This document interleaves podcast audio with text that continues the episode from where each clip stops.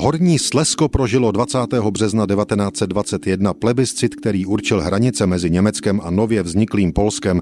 Tyto hranice ale měly mít jen krátkou životnost. Minulostí se staly 1. září 1939, kdy nacistické Německo vtrhnulo do Polska.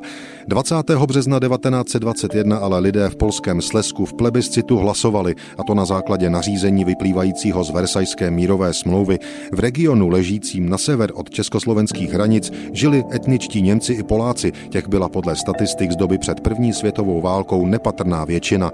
Po válce citlivou oblast Horního Slezska bohatou na průmysl a uhlí museli hlídat spojenecké francouzské, britské a italské jednotky, protože před plebiscitové období tu provázelo násilí na obou stranách polské i německé.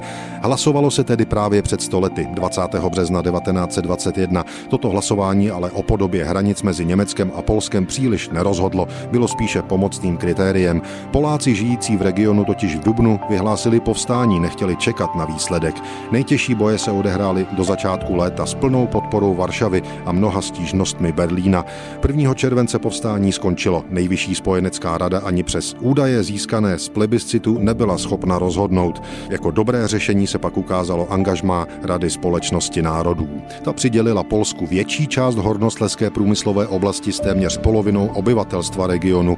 Na polské straně vzniklo Sleské Slezské vojvodství na německé provincie Horní Slezsko. Hlučínsko na jihu sporného plebiscitového území bylo už dávno mimo dohady. Už 4. února 1920 se stalo součástí Československa.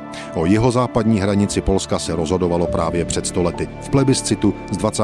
března 1921.